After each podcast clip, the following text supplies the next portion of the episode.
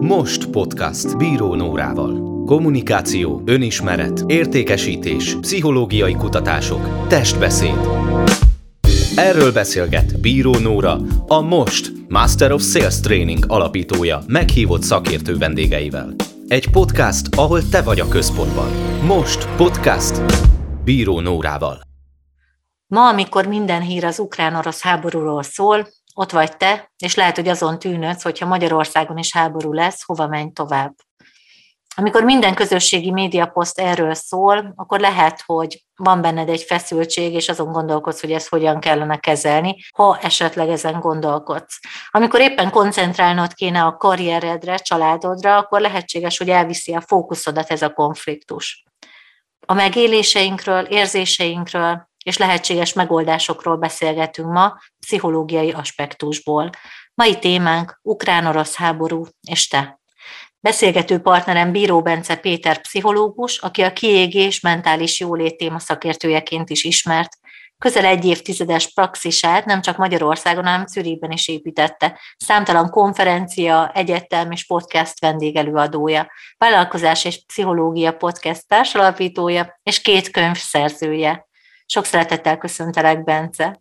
És köszöntelek, és köszöntöm a kedves hallgatóságot is. Hát sokkal jobban örültem volna, hogyha valamilyen vidámabb témával kapcsolatban beszélgetünk, majd biztos erre is sor kerítünk. De most ez a helyzet, hogy egy háború dúl a szomszédunkban, és nagyon sok konfliktus pedig bennünk, a lelkünkben is dúl, és hát a kérdés az, hogy pszichológiai oldalról ezt hogyan kellene nekünk feldolgozni, akik most itt vagyunk, és nem tudjuk, hogy lesz-e háború, belekeveredünk, nem keveredünk bele, már benne vagyunk, és egyáltalán segíteni szeretnénk azoknak, akik rászorulnak, hogyan kellene ezt a konfliktust magunkban kezelni, mert közben a karrierünket meg szeretnénk tovább építeni.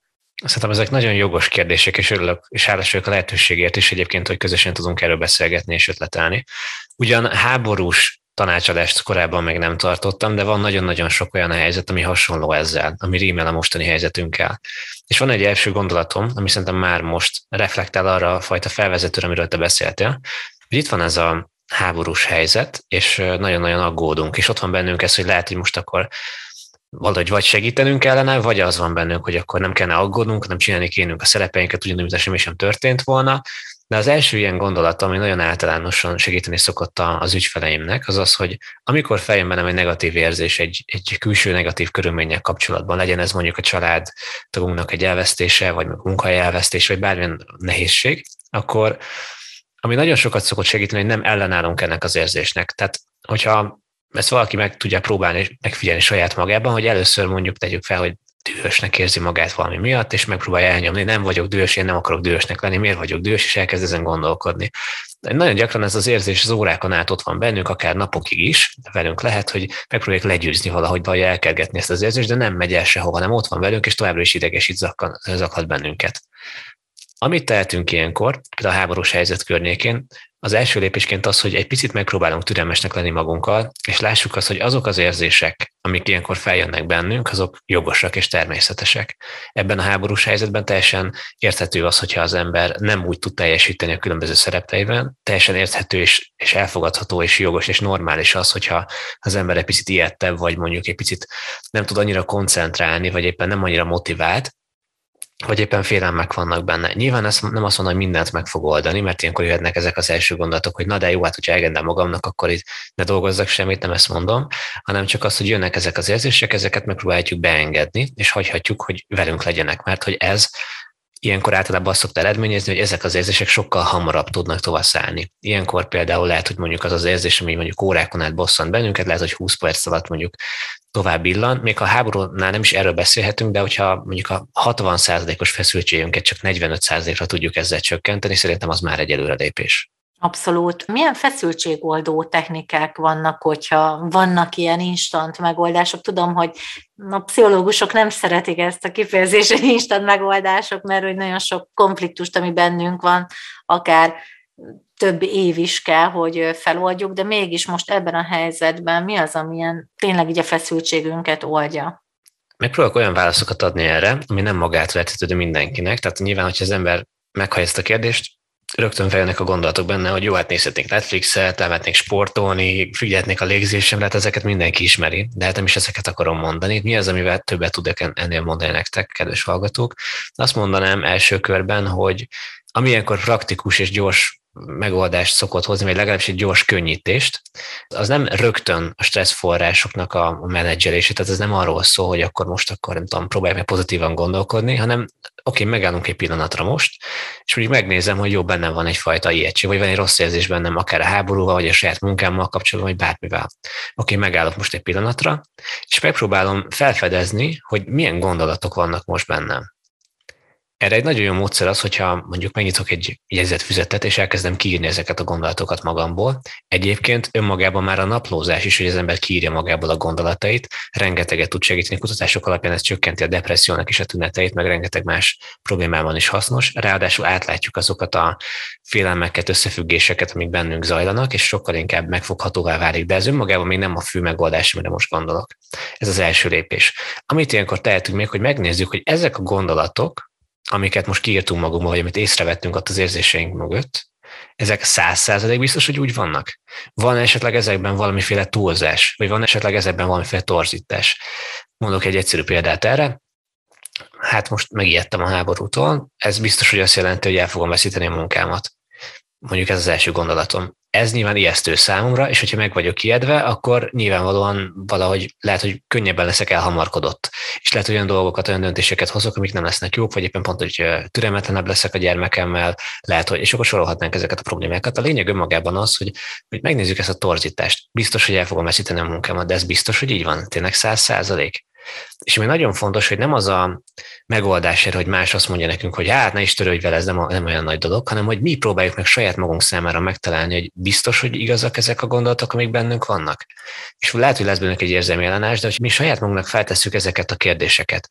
Tegyük fel, hogy oké, okay, az azért nem biztos, lehetséges, sőt, akár még valószínű is lehet, hogyha mondjuk a Sperbankban dolgoztam, hogy el fogom veszíteni a munkámat, de hogy ebben az esetben meg ott van annak is a lehetőség, hogy lehet utáni fogok máshol. Már láttam is álláshirdetést, ami kifejezetten volt sperbankosoknak ad munka lehetőséget. A lényeg nekünk most itt az, hogy önmagában az, hogy azt mondom, hogy jó, azért nem teljesen biztos, hogy el fogom veszíteni a munkámat, vagy ezek a gondolatok, amik bennem voltak, egy picit reálisra tudom őket formálni, tehát nem az, hogy ilyen hurrá pozitívra, hanem csak reálissá, azzal, hogy mondjuk megnézzük, hogy mi az, ami reális ezek helyett, az általában sorozatosan megerősítve a tudományos kutatások alapján, meg a tapasztalat alapján is csökkenti ezeket a félelmeket, szorongásokat, stresszeket. És ugye, hogyha higgadtabb tudok maradni, akkor általában jobb döntéseket is tudok hozni.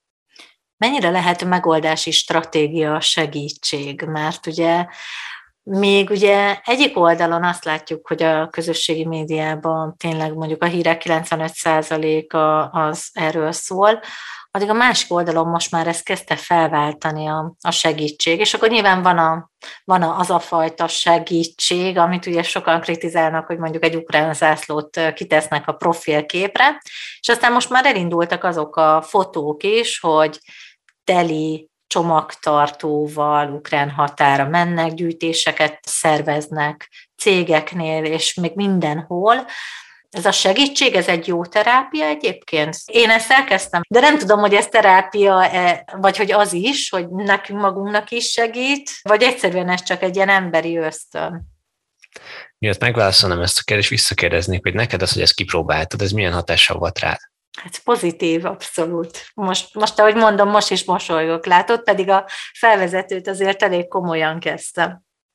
Így van, tehát hogy ez nyilvánvalóan, ahogyan neked is segít, valószínűleg más embereknek is okoz pozitív érzéseket. Általában az adakozás az megerősíti bennünk a jó érzéseket, nyilván annak is segít, aki megkapja az adományainkat, akár érzelmi oldalról, akár fizikailag, vagy bármilyen segítség formájában, meg nekünk is nagyon hasznos. Én itt ezt a másik oldalról látom, nyilvánvalóan egy krízis helyzetben ez nagyon-nagyon, tehát hatalmas nagy érték és szükség is van rá.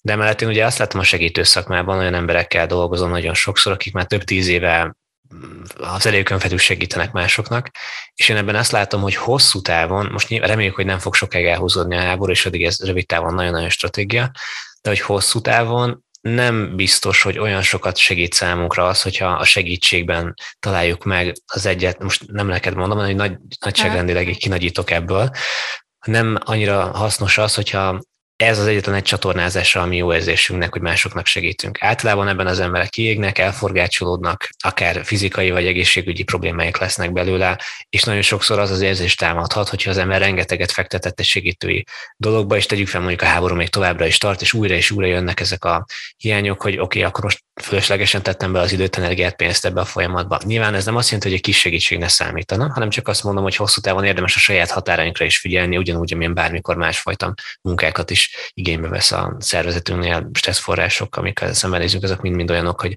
oda kell figyelnünk magunkra.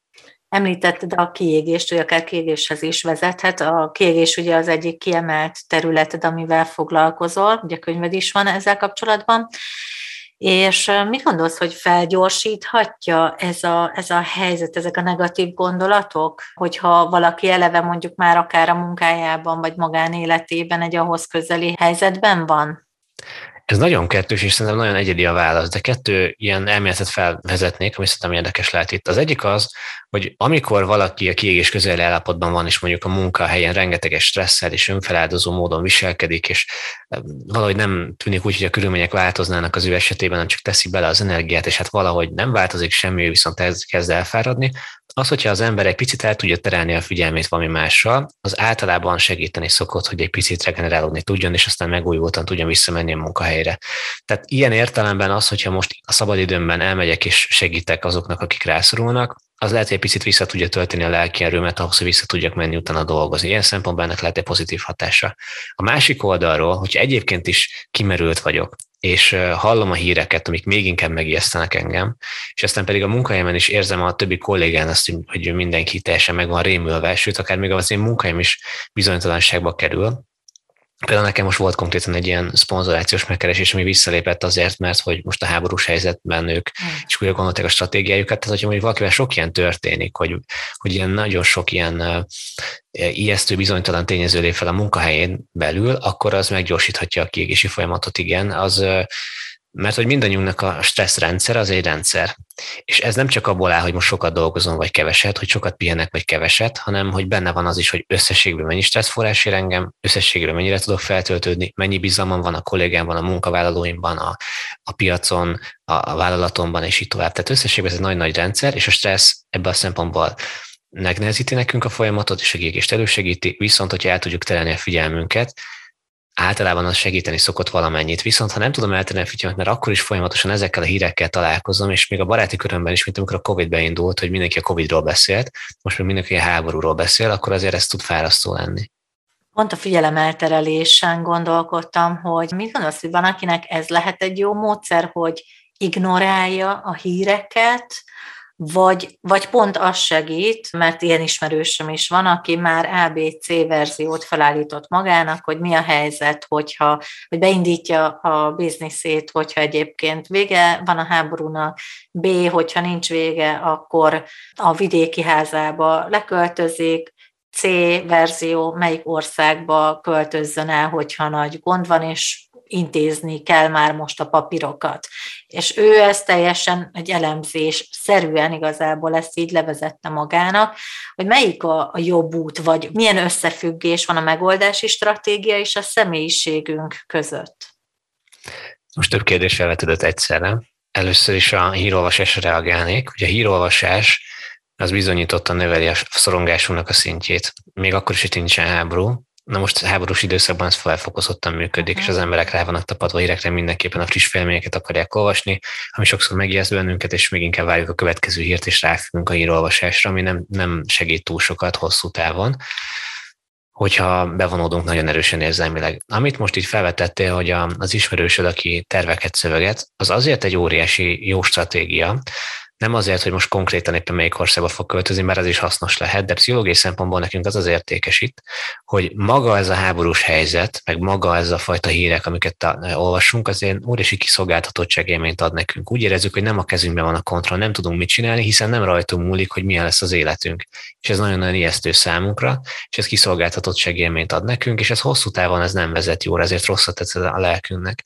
És ilyenkor azok a stratégiák, amivel egy picit meg tudjuk találni a saját kontrollunkat, hogy mi az, amit mi tehetünk azért, hogy egy picit biztonságban érezzük magunkat. Lehet, hogy az, hogy most éppen odafigyelek az egészségemre, vagy ilyen pszichológiai stratégiákat találok ki, vagy éppen valakit pont ez nyugtat meg, hogy akkor csinál magának ilyen stratégiákat, hogy hogyha háború van, hogyha ez történik, ha elmúlik a háború. Tehát önmagában, hogy van egy tervem, az, hogy a tervet elkészítem-e, az egy rajtam múlik és ha már elkészítettem egy tervet, ami rajtam múlik, és egy picit fajt, egyfajta biztonságélményem van abból, hogy oké, okay, tudom, hogyha különböző alternatív forgatókönyvek lejátszódnak, akkor tudom majd, mit kell tennem. Ez persze adhat nekem egy biztonságérzetet, de önmagában szerintem, tehát ez is hasznos, nagyon hasznos, de hogy önmagában szerintem nem kizárólag a forgatókönyvekre érdemes leszűkíteni ezt, hanem arra, hogy hogyan tudok kontroll élményt szerezni az események felett.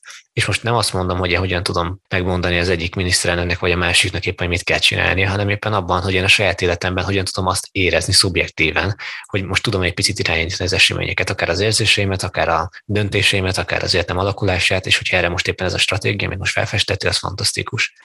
A Most Podcast témái között ugye a pszichológia is ott van, de ott van a kommunikáció is, úgyhogy gondoltam, hogy egy kicsit kommunikációs vizekre is evezzünk. Hogyan érdemes kommunikálnunk erről a helyzetről, akár a munkahelyünkön, akár a gyermekünknek, hogyha van, tehát így családon belül. Erről egyébként született most több cikk is, amit olvastam, ami szerintem nagyon hasznos, de hogy érdemes erről szerintem beszélnünk, hogy ha már ugye egyrészt a közösségi média, illetve mindenféle média oldalairól ugye jönnek felénk ezek a hírek, mi hogyan kommunikáljunk erről, akár hogyha kérdeznek minket, vagy vagy hogyha mi beszélnénk erről, akkor mi az, amire szerinted érdemes odafigyelni úgy, hogy a másik félben inkább, tehát inkább azt mondom, hogy ne növeljük a feszültséget. A gyerekes kérdésre reagálnék elsőként, nekem ez egy szívügyem valahol, mert nekem is van egy kis testvérem egyébként, aki egy 12 éves jelenleg, tehát hogy sok hasonló hírnél volt már az, hogy valahogyan kellett vele kommunikálni erről a témáról. Ami nekem itt egy általános tapasztalatom, meg amit pszichológusként látok, az, hogy önmagában nem csak a tartalom a lényeg, hanem az, hogy a gyerekek letapogatják az érzéseket, hogy a szülő hogyan menedzseli ezeket a konfliktus helyzeteket, nehézségeket, mit tudom én, hogyha éppen akár mondjuk háborús helyzet van, vagy látja a híreket, ránéz anyára, ránéz apára, és meglátja, hogy apa nyugodt, vagy anya nyugodt, vagy éppen meg van ijedve. Hogyha anya meg van ijedve, akkor baj van. Hogyha anya nyugodt, akkor nincs baj. Tehát önmagában itt azt mondanám, hogy szülőként, vagy éppen felnőttként az, egyik felelősségünk, hogy a saját érzelmeinket felelősséget tudjunk vállalni. És ezt nem tesszük rá a gyerekeinkre, nem, nem a gyereket használjuk egyfajta szivacsnak, hogy akkor neki hogy úristen, háború lesz, szerencsétlen gyerek nem fog tudni ezzel mit kezdeni, hanem hogyha azt látja a gyerekünk, hogy éppen mi ezzel nagyjából rendben vagyunk, és akár még őszintén meg is tudjuk osztani vele, hogy még az is lehet ebből például most, ha én nem értek annyira a külpolitikához, és nem vagyok jó sem, de hogy mit tudom én mondjuk Magyarország bizonyos értelemben belesodródna a háborúba, akkor arra is fel lehet, lehet mondani a gyereknek, nem azt mondjuk, hogy ha azt érzi rajtunk, hogy meg vagyunk ijedve, akkor nem biztos, hogy azt mondom, hogy nincsen semmi baj, és közben akkor még inkább megérdi a gyermek, hogy nincsen kapaszkodója, mert nem elég, hogy látja, hogy félünk, még azt érzi, hogy nem is őszinték vele, de mondjuk mondhatjuk azt, hogy először megnyugtatom magamat, és mondom azt, hogy igen, hát benne van a potenciál ebben, hogy még ebből valami háború is lehet, de, és itt a nagy de, megvannak a lehetőségeink, van valamiféle kontrollunk, hogy mi mit tudunk csinálni. Ebben az esetben mi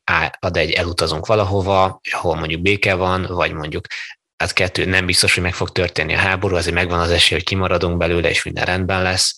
Tehát, hogy, tehát az őszintesség, egyfajta nyugalom, nyilvánvalóan az sem mindegy, mennyi idős a gyerek. Egy három éves gyereknek más mondok, mint egy 12 évesnek. Persze. De, de a lényeg az, hogy hogyan tudja letapogadni rólunk ezeket az érzéseket. A kollégáink kapcsán Szerintem egyébként hasznos az, hogyha meg nagyjából felmérjük azt, hogy a kollégáink hogyan éreznek ezzel a helyzettel kapcsolatban, de nyilvánvalóan az nem annyira célszerű, hogy a munkahelyi kommunikáció teljes, irány, teljes egészében magára a háborúra vonatkozódik. Szerintem ez magában egy ilyen nagyon-nagyon jó kis teszthelyzet, hogy mennyire vagyunk képesek kezelni saját érzéseinket, képesek vagyunk-e munkahelyünkön a munkára fókuszálni, amellett, hogy mondjuk persze ott lenne bennük, hogy legszívesebben most csak a híreket néznék és erről beszélgetnénk folyamatosan, de valószínűleg a kollégáink sem sokkal okosabbak olyan tekintetben, hogy éppen most tíz év múlva mi fog történni, vagy éppen három nap múlva mi fog történni tenni. Illetve az, hogy hogyan kommunikáljunk akár erről a LinkedIn-en, vagy a közösségi mélyre, vagy hogy hogyan értékesíthetünk. Nyilvánvalóan ez, azt, azt legyünk ezzel tisztában, hogy a legjobb kommunikációs stílus mellett is az emberek leginkább a háborúra fognak összpontosítani, és nem ez lesz az elsőleges problémájuk, hogy éppen mondjuk cipőt akarok eladni nekik, hogy most milyen cipőakciók vannak. De ahogy te is mondtad, az élet nem áll meg, hanem megy tovább. Ebben a helyzetben érdekes, hogy, hogy hogyan lehet ezt jól kommunikálni. Nekem vannak ezzel kapcsolatban gondolataim, de nekik igazából te vagy a szakértő, és vissza is kérdezni, hogy szerinted ilyenkor hogyan lehet erről jól posztolni vagy kommunikálni. Igazából én szerintem az őszinte egyenes kommunikációnál nincsen jobb. Szerintem nyugodtan elmondhatjuk, hogy ez a helyzet van, és lehet, hogy most ez mindent felülír, ugyanakkor ugye most még itt vagyunk, megyünk tovább, és nézzük meg, hogy a jelenlegi életünkben, mondjuk akár az én termékem vagy szolgáltatásom hogyan segíthet. Gondoltam, hogy felolvasok egy, egy posztból egy részletet. Egyébként Gintl Reszegi Marcsi az, aki ezt írta, ő egy üzleti elemző, tréner, vele dolgoztunk együtt korábban a kommunikációján, és ő például azt írta, hogy a héten kezdődik a tréningre hívó kampányom. El is gondolkodtam rajta, hogy ennek most van itt az ideje, hogy néz ez ki gyere a tréningemre, miközben minden beszélgetés a háborúról szól. Aztán elgondolkodtam, ha mindannyian leállunk vállalkozásainkkal, és katasztrófa turistát játszunk, mert háborús helyzet van, akkor azzal kinek teszek jót, hogyan kommunikáljam az együttérzésemet. Mondjam azt, hogy a megrendelt tréningek árából 10%-ot elutalok a megfelelő helyre. Tehát igazából, e, és akkor itt most visszatérek, ezek a kérdések teljesen természetesek, hogy felmerülhetnek bennünk, én azt gondolom. A kérdés inkább az, hogy, hogy ezt megmerjük-e mutatni ezt a másik félnek tehát hogy a célcsoportunknak, vagy akár a kollégáinknak. Én azt gondolom, hogy az emberi oldalunk megmutatása az mindig egy, egy pozitív és, és hasznos dolog. Nem tudom, hogy te ezt hogy látod, Bence.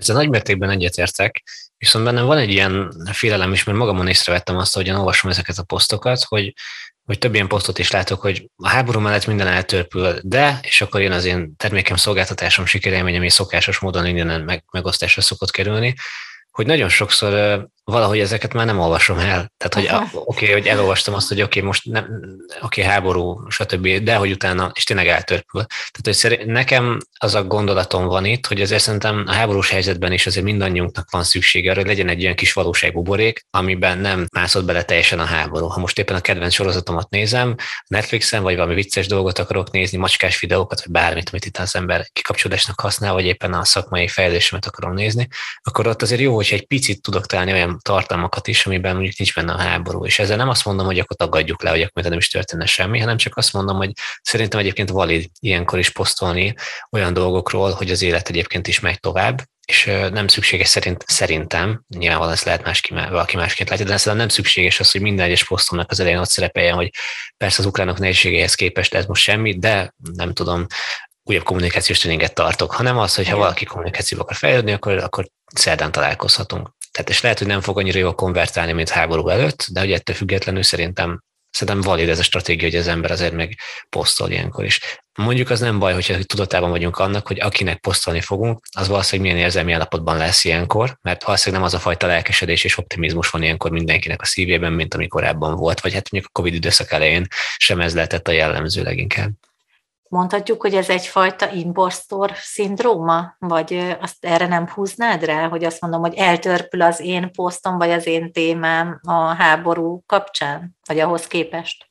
Jó kérdés. Az impostor szindrómát én ide nem használnám, de nagyon hasonló jelenség abszolút. Tehát az, hogy az, én, tehát ki vagyok én, hogy is ilyenkor posztolja, ki vagyok én, hát hiteles vagyok-e abban, hogy én most itt posztoljak, és egyébként is kit érdekel ez. Itt ilyenkor megint csak visszatérnék az első tippekre, amiket itt behoztam, hogyha egy picit távolabbról figyelem meg magamat, akkor tényleg igaz az, hogy akkor az én gondolataim azok senkit nem fognak érdekelni? Tényleg igaz az, hogy, hogy ezeknek nincsen értéke az emberek számára? Én azt gondolom, hogy alapvetően nem. Tehát én azt gondolom, hogy szerintem mindannyiunknak joga van ahhoz, hogy megossza a saját gondolatait a közösségi médiákon, maximum a közönség nem úgy fog rá reagálni, mint ahogy mi szeretnénk. De hogy a másik oldalról meg itt szerintem magunkban is tartottunk egy olyan vizsgálatot, hogy persze feljönnek ezek az érzések, és lehet, hogy formálják is a gondolatainkat, és lehet, hogy nem fogunk akkor a nagy intenzitással, nagy hangerővel bele kiáltani a levegőbe mindenféle állításokat, hanem egy picit mondjuk nyugodtabban, visszafogottabban, vagy éppen visszacsavarjuk a hangerőt, de összességében véve szerintem ilyenkor teljesen oké okay az, hogy az ember saját magáról beszél. A lényeg az, hogy magunkban megvizsgáljuk azt, hogy ezek a kételyek honnan jönnek, ezekben vannak-e torzítások például, mert ilyenkor egy picit könnyebben vissza tudunk találni ez az egyensúlyhoz, ahol higgadtan jó döntést tudunk hozni, mind üzletileg, mind pszichológiailag. Több alkalommal is visszautaltál a Covid-ra, és egyébként amikor te beszéltél, akkor pedig az én gondolataimban is benne volt, hogy igen, ez hasonló volt, hogy akkor is elárasztották a közösségi média felületeket, például a Covid-dal kapcsolatos posztok, utána pedig az, hogy ahogy egyébként én is, hogy pro bono konzultációkat ajánlottak föl, tehát hogy egy a segítségblokk, utána pedig már egy idő után bennünk volt az, hogy na jó, jó, jó, most nézhetünk valami más posztot is, tehát ez egy kicsit ilyen hasonló, mint még akkor is, hogyha a témánk az teljesen más, tehát ugye nem lehet összehasonlítani, maximum annyi, hogy mind a kettő negatív hír, az, az abszolút szerintem hasonlít a kettőben. Van-e, amit megtanultunk a COVID helyzetből, amit tudunk alkalmazni erre a helyzetre, mit gondolsz? Szerintem van. Pszichológiai szempontból mindenképpen van. Például az, hogy oké, okay, hogy nagyon sok vesztesége volt a COVID-nak, mind gazdaságilag, mind nagyon sokan elvesztettünk hozzátartozókat, sokan betegek voltunk, sok ismerősünk lélegeztetőgépekről, stb. De hogy azért a világ ment tovább, és nem lett, nem lett vége minden jónak, azért nem halt meg mindenki, azért van nagyon sok ember, aki ezt túlélte, meggyógyult, egészséges lett, van is olyan, aki például nem kapta el. Tehát, hogy összességében véve lehet, hogy bennünk volt egy ilyen katasztrófavárás, hogy na most minden össze fog omlani, de valahogy nem omlott össze.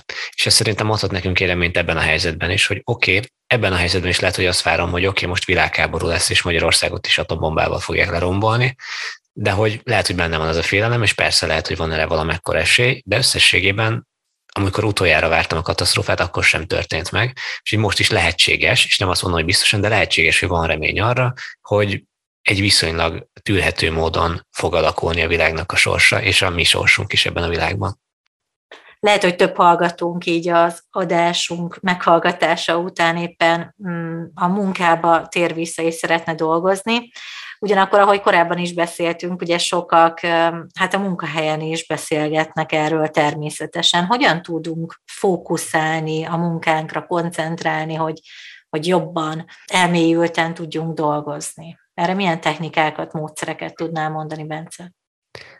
Ugye a munkahelyen nagyon sokszor az az első gondolatunk, hogy azt szeretnénk, hogy béke legyen, nyugalom legyen, és sokszor kötünk olyan kompromisszumokat, amik nekünk nem előnyösek, csak azért, hogy akkor essünk túl rajta, majd úgyis, hogyha vége van a munkaidőnek, hazajövök, aztán akkor kiventilálom az egészet magamból. Amit hasznos lehet, hogy a kollégáink nem biztos, hogy gondolatolvasóak, tehát ha nekünk már sok az, hogy éppen mennyi a téma a háborúról, vagy éppen mennyit beszélünk erről, akkor nem biztos, hogy ők gondolatolvasóak lesznek, és ki fogják tudni találni, hogy nekünk ez éppen már sok, vagy éppen mi nem akarunk erről beszélgetni, vagy éppen ez megijeszt bennünket. Úgyhogy például én itt arra bátorítanám a, a hallgatóságunkat, hogyha úgy érzi, hogy szeretne egy pici szünetet tartani ezzel a témával kapcsolatban a kollégáival, akkor legyen olyan bátor, hogy asszertív módon megkérje azokat a kollégákat, akik erről beszélnek neki, hogy hogy megmondjuk nekik például azt, hogy egyébként tényleg érdekel ez a helyzet, és engem is nagyon bosszan, de hogyha benne vagy, akkor kérlek egy picit tartsunk ezzel szünetet most, mert nehezen tudok fókuszálni a munkámra ezzel kapcsolatban, és majd erre visszatérhetünk akár holnap vagy holnap után, de kérlek most egy picit ne beszéljünk a háborúról, mert nehezen tudok összpontosítani. És hogyha ezt így kommunikálom, akkor valószínűleg a másik fél sem fogja magára venni, nem fog megsértődni, és legalább a témák szintjén ez egy picit a háttérbe szorulhat az pedig, hogy az összpontosításunkat hogyan tudjuk megőrizni és jól összpontosítani, megint csak az önmagunkkal szemben tudanosított empátiát és türelmet hoznám ide be, hogyha megengedem magamnak, hogy egy picit azért mondjuk szétszórtabb legyek, vagy érzem azt, hogy nehezen tudok visszatalálni. Pont ahogy a mindfulness-nek az elmélet is azt mondja, hogy ha jönnek a gondolatok, akkor visszahozom a figyelmet, de nem fogom magamat elítélni azért, mert jöttek gondolatok bennem. Ugyanez igaz itt is, hogyha egy picit elgalandozik a figyelmem, aztán visszahozom a fókuszomat, az teljesen természetes a munkában, és engedjük meg magunknak, hogy úgy működjünk, ahogyan működünk ebben a helyzetben. Ez az első lépés. És ez pedig ad nekünk majd energiát ahhoz, hogy később jó megoldásokat hozunk a saját helyzetünkre, a saját magunkra szabva. Hogyha csak egy útravalót kéne adni a hallgatóinknak, akkor mi az, amit mondanál, milyen tanácsot, gondolatot, amivel érdemes ehhez a helyzethez hozzáállni? Bár ugye nagyon sok mindenről beszélgettünk most, és nagyon sok gyakorlati, hasznos gondolatot osztottál meg, de hogyha csak egyet kellene kiemelni, mint legfontosabb, akkor mi lenne az? Amiről most még nem beszéltünk, ami szerintem itt hasznos lehet, hogy próbáljuk meg a felelősségvállalásunkat egy egészséges mértékre hozni. Mert lehetséges, hogy ilyenkor felmerül bennünk, hogy túlzott mértékig vállaljunk felelősséget akár magunkért, a környezetünkért, vagy az egész háborús helyzetet mi akarjuk megoldani egyedül mindenféle szervezkedésekkel, posztokkal, tüntetésekkel, bármi mással. Persze mindenki ezt semmit csak szeretne, de az én egyetlen egy tanács, amit az lenne, hogy próbáljuk meg azt, hogy a mi szerepünk hol van ebben az egész nagy gépezetben, és hogyha megpróbáljuk saját magunktól azokat a típusú szerepeknek a betöltését elvárni, ami reális is, tehát hogyha mondjuk én ténylegesen nem tudok beleavatkozni, esetleg mondjuk tudok valami ételt küldeni, vagy esetleg egy embert be tudok fogadni, tehát hogy ennyit várjak el magamtól, amit meg tudok tenni, és ne várjam el magamtól, hogy meg tudom nyerni ezt a háborút akármelyik oldalról is. A lényeg itt az, tehát, hogy a saját felelősségi körömet azt ne toljam túl, ne vállaljak többet, mint amire képes vagyok. Én ezt mondom ebben a háborús helyzetben jelenleg. Én akkor már elégedett vagyok, hogyha egy ember feszültségét és gondolataiba már tudtunk valamilyen pluszt hozni ezzel a mai beszélgetéssel, úgyhogy nagyon szépen köszönöm neked, Bence, ezt a rengeteg hasznos gondolatot, amit megosztottál velünk. Köszönöm, hogy Nagyon köszönöm a lehetőséget. Nektek is köszönjük, kedves hallgatóink, hogy itt voltatok velünk. Hogyha úgy érzitek, hogy ez az adás hasznos lehet barátaitoknak, ismerősöknek, rokonoknak, munkatársaknak, bárkinek, akkor bátran osszátok meg velük ezt az adást, illetve akár a közösségi média felületeken is. Illetve, hogyha még nem tettétek, akkor iratkozzatok fel a Most Podcast Bírónórával csatornára, és köszönjük, hogyha szöveges értékelést adtok rólunk, illetve hogyha csillagokkal is értékeltek. Tartsatok velünk legközelebb is. Sziasztok!